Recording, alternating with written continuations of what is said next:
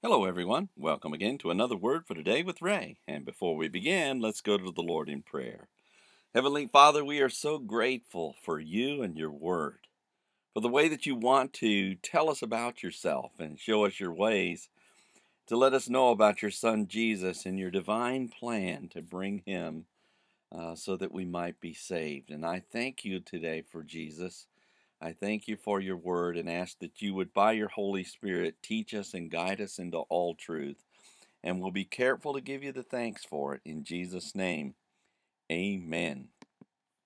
The title to today's lesson is Mordecai Exposes the Conspiracy, and it's taken from the book of Esther, chapter 2, and verse 22.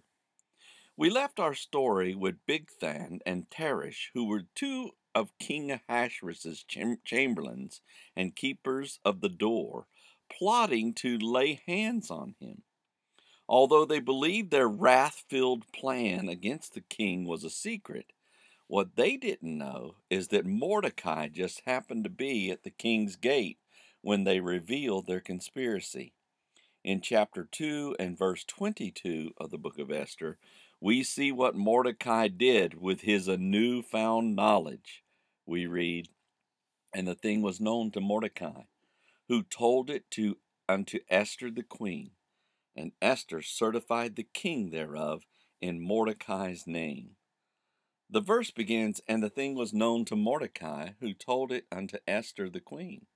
This becomes a very interesting part of the story as it appears that Mordecai continued to have access to Esther even though she was selected as queen.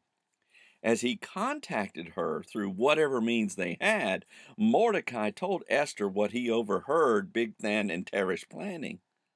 Although Mordecai may not have had access to King Ahasuerus, he knew that a plot against the king was also indirectly a plot against the queen as well.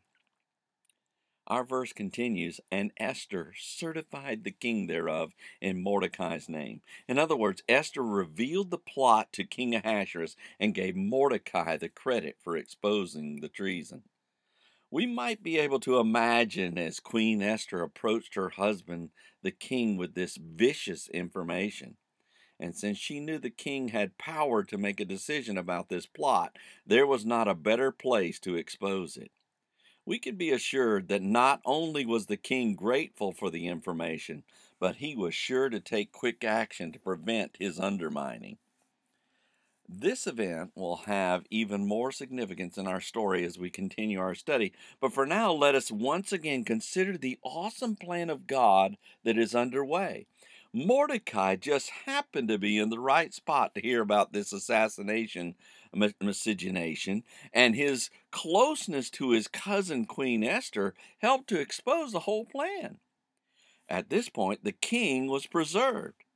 And later, this will preserve not only Mordecai, but also Queen Esther as well.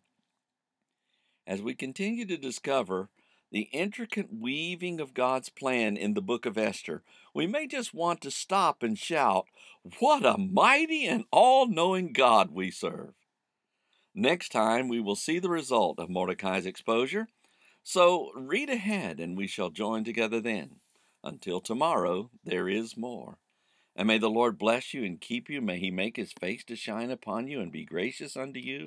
May the Lord lift up his countenance upon you and give you peace as you continue to study his word in Jesus' name.